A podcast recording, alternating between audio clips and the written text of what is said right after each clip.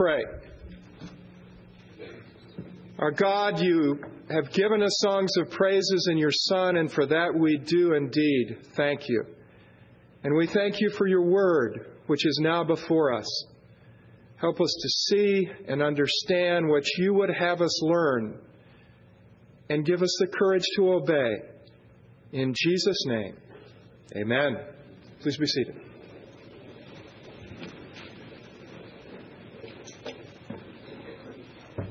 Turn, please, to the Word of God in Isaiah chapter 25.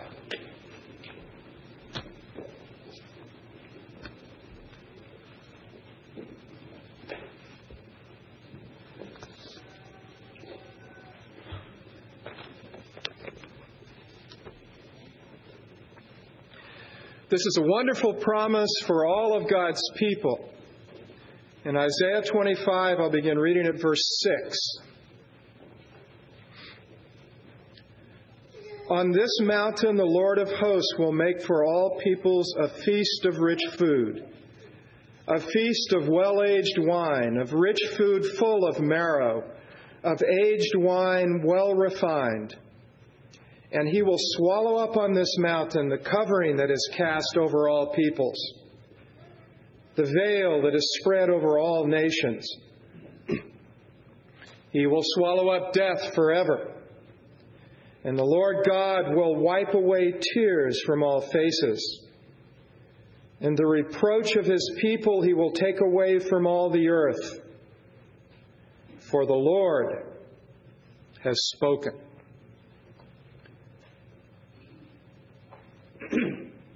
now, one of the advantages uh, of many that Bill has over us guys who are filling this pulpit while he's gone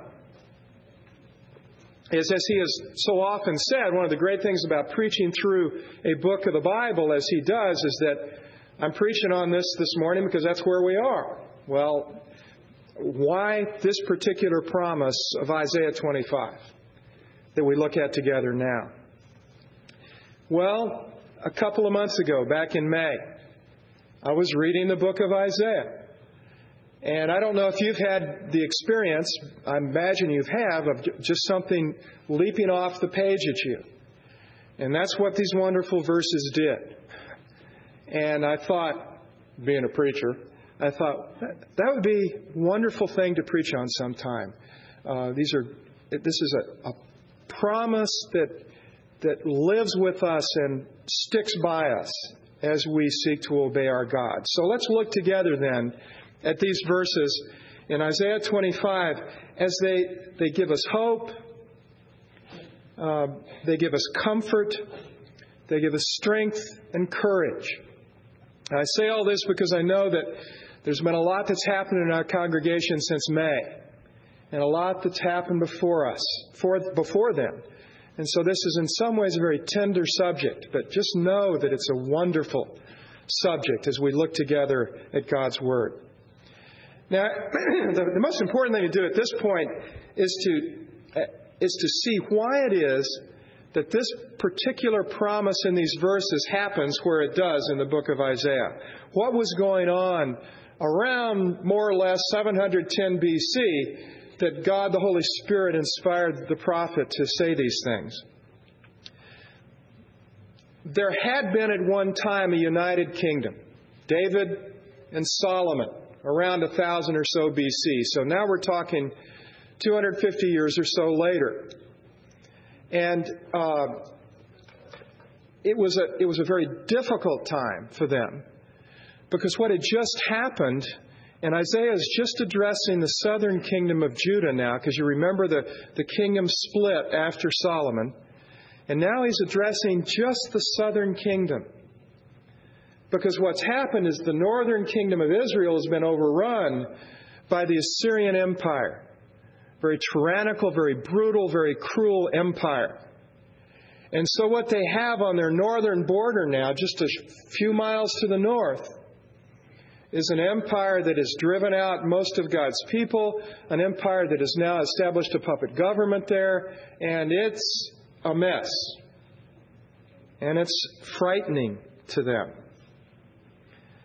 Isaiah says this veil, this covering has come over God's people. This covering, this veil of death, is what he says. He calls it in verse 7. And surely this veil dominated their lives in just that way. A very fearful time. Raising children in the shadow of the certainty that there's going to be another war. Will their children grow up or not? They planned, in, in that sense, for a certain future, and the certain future was warfare and the famine that warfare brings with it, and that fear of the death not only of those they loved, but of themselves. So, God, in that situation, gives them this promise Let's look at it. Verse 6, first thing he says is, On this mountain, the Lord of hosts. On this mountain, this place, this people that God had gathered together at Jerusalem, where he met the high priest every year on the Holy of Holies on the Day of Atonement. That place that might be overrun by the enemies of God's people, but still it's going to happen. God establishes His rule, and that rule stands and lasts. In spite of the threatening armies, this is what's going to happen in this place. And what else is going to happen there is a feast. A feast of rich food, and he has to repeat himself to get out the richness of this, this feast. He says it's, it's going to be rich food and well aged wine and wine well refined and food full of marrow. It's going to be an incredible place for all peoples. I wonder if they grasped the significance of that all peoples. You remember the promise made to Abraham where all nations of the world will be blessed through your seed. That's surely in Isaiah's mind here, and as they listened to it, they probably remembered that promise and that the spreading of the blessing and glory of God beyond the biological seed of Abraham, even to include us in this promise of a feast where they could expect only famine. God says, No, there's going to be this place where I will establish that there will be no fear of want, no fear of famine. And then he goes on and says he's going to swallow up the covering. He's going to swallow up the veil that covered them. Not, and well, in verse 8 he says, He will swallow up death forever. Not just until the next battle. Not until just the next sickness, but forever. He promises to swallow it up. And then I look at verse 8. And the Lord God will wipe away tears from all faces. The Lord God of heaven and earth, the God from all eternity the God who is all powerful and all wise and all merciful and all holy and all loving. Look at that picture.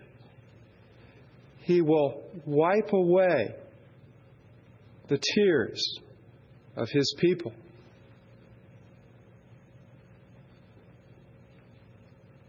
And not only that, but this promise says that the reproach of his people he will take away. The reproach that we justly deserve because of our own sin, the reproach of God, the enemies of God's people, justice will be done. It will all be taken care of. That's what's going to. How do we know this is going to happen? Look at right at the end of that verse. For the Lord has spoken. It's going to happen. Now, it's a wonderful promise for those people in the midst of all they were going through. Look at the, the depth and the, the breadth of the character of God revealed in it. Look at, at the promises of God, and he, he knows who we are, and He knows what we need, and He will indeed provide it as He's promised. What about us now, the church? God's people gathered together. Look at 1 Corinthians 15.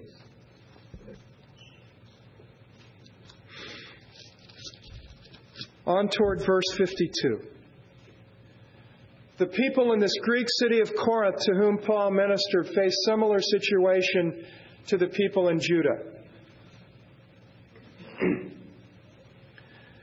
See, they, they were expecting the Lord to return, and they, they mistakenly thought he was going to come right away, and he hadn't yet. And there were people, their family members, their friends who had died, and so they're, they're saying to Paul, Well, wait a minute, what about them? They're not here.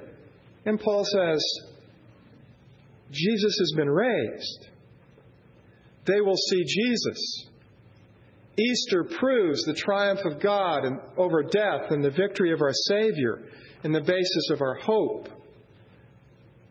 And then he says in verse 52, right in the middle, for the trumpet. For the trumpet will sound, and the dead will be raised imperishable, and we shall be changed. For this perishable, body must put on the imperishable, and this mortal body must put on immortality.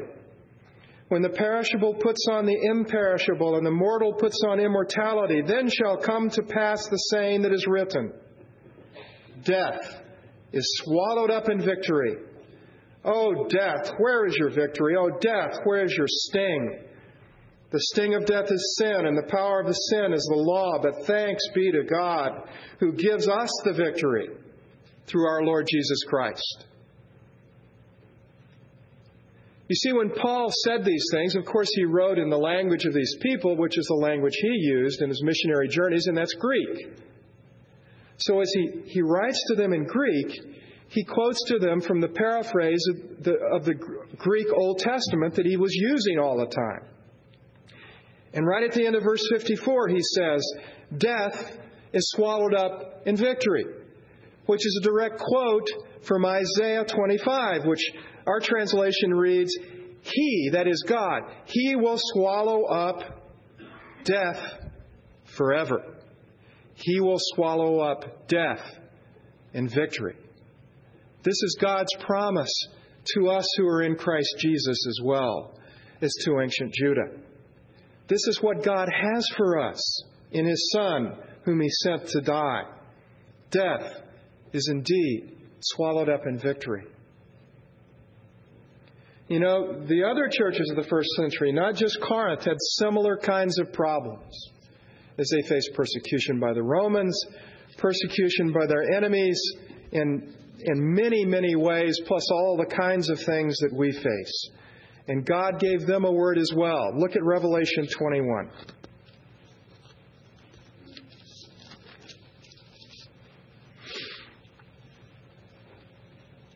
The Holy Spirit gave the Apostle John this vision of what is to come.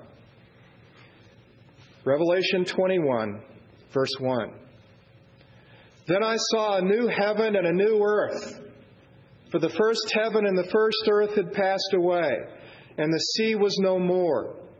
And I saw the holy city, New Jerusalem, coming down out of heaven from God, prepared as a bride adorned for her husband. And I heard a loud voice from the throne saying, Behold, the dwelling place of God is with man. He will dwell with them, and they will be his people. And God himself will be with them as their God. He will wipe away every tear from their eyes and death shall be no more. Neither shall there be mourning, nor crying, nor pain any more, for the former things have passed away. Our God always remembers his promises. The promise of Isaiah 25 is for the church in Corinth. The promise for the church in Corinth is for the churches in Revelation the promise is for us, His people who belong to Him in Christ Jesus. It's all part of the plan of a merciful, sovereign God for His people. And then we look at ourselves when we stop and think about it. We know this veil of death, this covering is over us as well. And we too are in need of these words. You know, this summer I was going through security at the airport. Most of us know that feeling.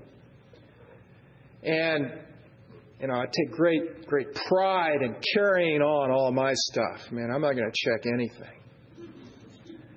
And so I have this handbag that I, this briefcase thing that I carry, and it goes through the X-ray machine, and it comes out the other end, and there's a security guard looks at me and he says, "Is that yours?" And I said, "Yeah, yes."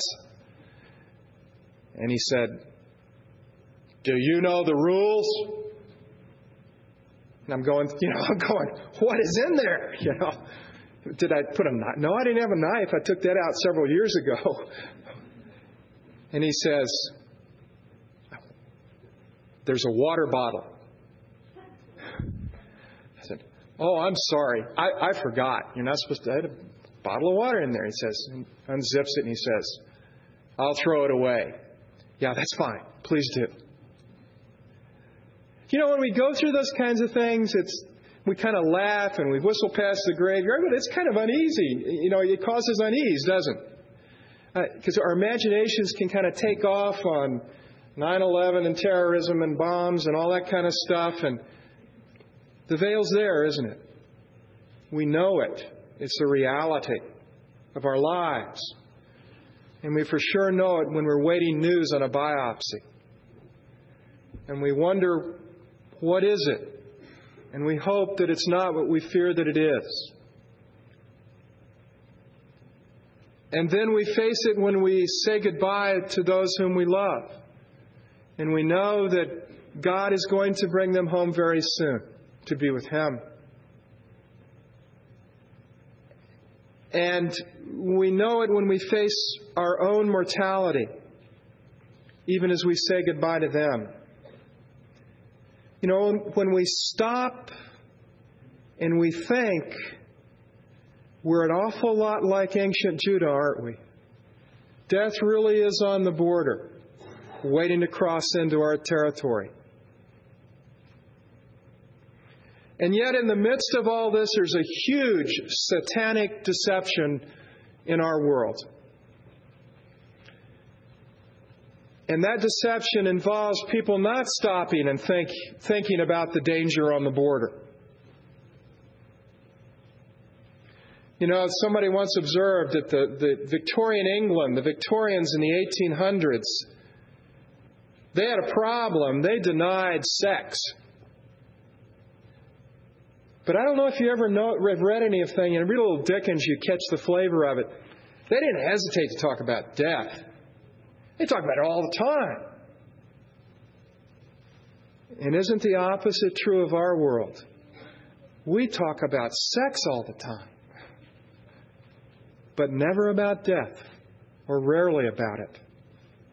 We rarely talk about what we know is there Think about white hearses for a minute. You know, 20 years ago, 25, somebody would have laughed if a white hearse had driven up to the church. You know? It is odd.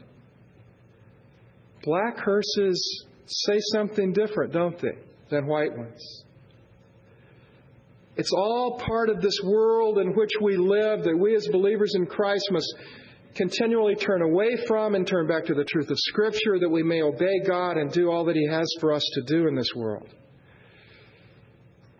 These celebrations of life, I don't know if you've ever been to one of these. You know, there's a lot of truth in that. I'm, I'm not necessarily putting that down, but the notion that you can have a celebration of life of someone who's died without the mention of God, without the mention of eternity, or only just in passing. You been to one of those yet? I have. And, and physicians, Christian physicians will tell you, people get mad at them when someone dies because they expect them to cure them. I mean, you're the doctor, cure them. And they're angry instead of facing the truth that it is right there on the border and that it's part of who we are in this world of sin and darkness. You know, I'm a Star Trek fan. I, you know, I love those space adventures and all that stuff.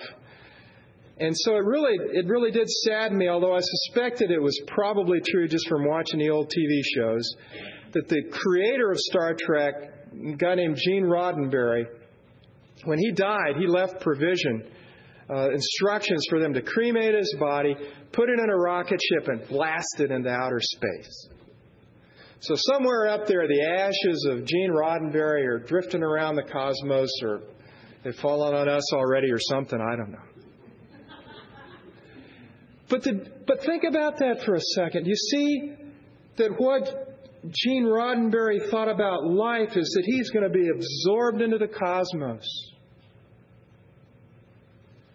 He's going to be just go on somehow mysteriously. You see what that does? That attitude denies the significance of human beings.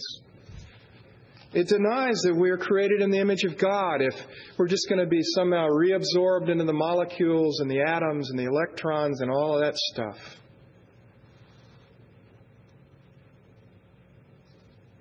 We as Christians who have the hope of that Christ won victory, we know the danger of denying death. Because we know that when we deny death, as our world does, we're not only denying the significance of man, but we're denying judgment as well. Oh, death is part of life. No. That's the great satanic lie. It's the enemy. And each one of us must be prepared to meet it. And this promise enables us to do that with hope and delight. We meet it in Christ Jesus by faith alone and His shed blood alone. We prepare to meet Him. We Christians know that the prophet Amos was right when he urged God's people to what? Prepare to meet your God. It's not a denial of our significance or a denial of judgment, but a preparation. Because when our world denies death, it denies heaven. And when it denies death, it dooms people to hell. But praise God, in His sovereign mercy, in His goodness, giving us this promise in Isaiah 25, through the finished work of His Son, He said it, and it is so. God will swallow up death forever.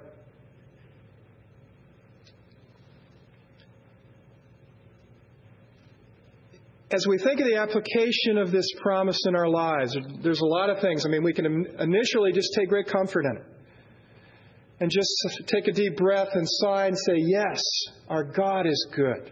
And our God has provided in this, in this vale of tears. But there's some other things too. One thing is that, it, that this promise gives us courage to minister one to one another during times of grief and loss. You know, see, part of the problem, of course, is our own anxiety about our own eternal destiny and our own anxiety about the great enemy, death.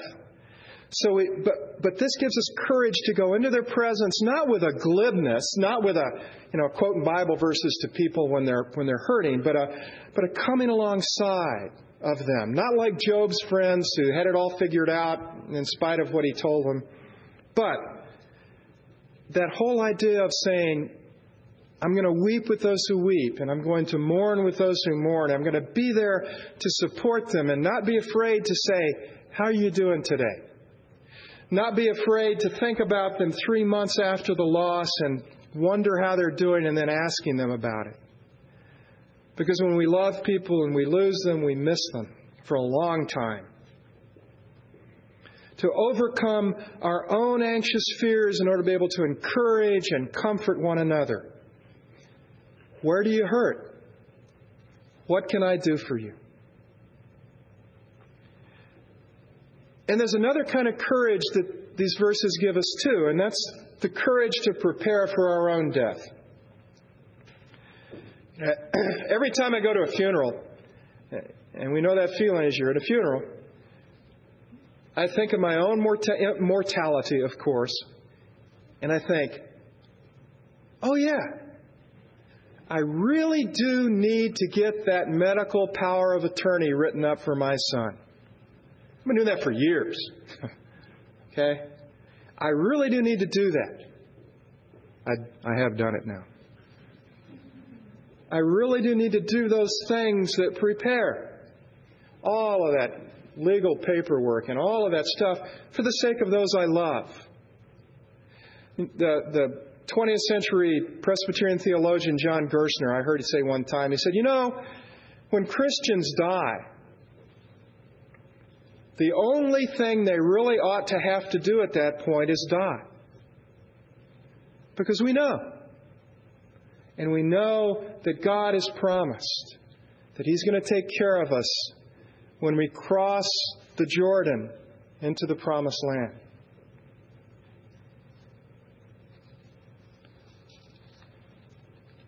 And there's more to it than that, and certainly more than all the paperwork and even our love for those we leave behind us. It's the preparation of our own souls for death. Let me ask Amos's questions to you here. Are you prepared to meet your God? Do you know this Savior? Do you know this victory over death that He won for all those who put their trust in Him? Have you had the courage to flee to this God because you know the danger of judgment and you know your own and my own and all of our own sin before this most holy God of the universe? We, have you wonderfully found the courage by the power of His Spirit to come to Him and say, Nothing in my hand I bring, simply to thy cross I cling. That by faith we are the people Isaiah gave that promise to. We are the people that Paul reiterated it at the Corinthians. We, by faith in the Son alone and by the power of his blood, are those to whom the promises were made by the Spirit in Revelation triumphantly revealed for us in the Scripture. Our Savior is victorious over death as He rose from the dead to win Himself a people, a people that He never lets go, a people to whom these promises are made. For the believer in Christ, God gives us courage to trust Him through death. Unlike our world, we, as believers in Christ, have no need to deny death, but rather to prepare for it. Indeed, we see not only our need to prepare, but we see the danger in denying it. That denying it reduces the significance of human being, beings and, and takes away their hope of heaven. Instead, all it gives them is the fear of hell. In Christ, in this promise, we have the courage to face this world in which the veil is still covering, even though we know the victory's won, in which the covering still blinds people to Him, and it still brings fear to us. In Christ, we know with Paul that death is swallowed up in victory as the hymn writer we just sang put it, when I tread the verge of Jordan, when I'm standing on that shore, and that stream is going by. When I tread the verge of Jordan, bid my anxious fears subside. Why?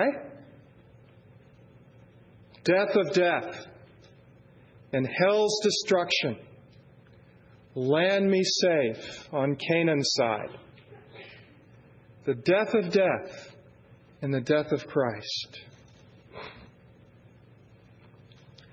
The great 17th century English preacher and poet wrote these words. He begins by saying, Death, be not proud, though some have called thee mighty and dreadful, for thou art not so. And then he goes on in the very end, he says this One short sleep, we wake eternally, and death shall be no more. Death, thou shalt die. Let's pray. Our Savior, we thank you for the victory won. Give us courage in that and hope in no other but you, because we know that that's where the victory is. Encourage us to serve you and honor you in all that we do. In Jesus' name, amen. Please stand.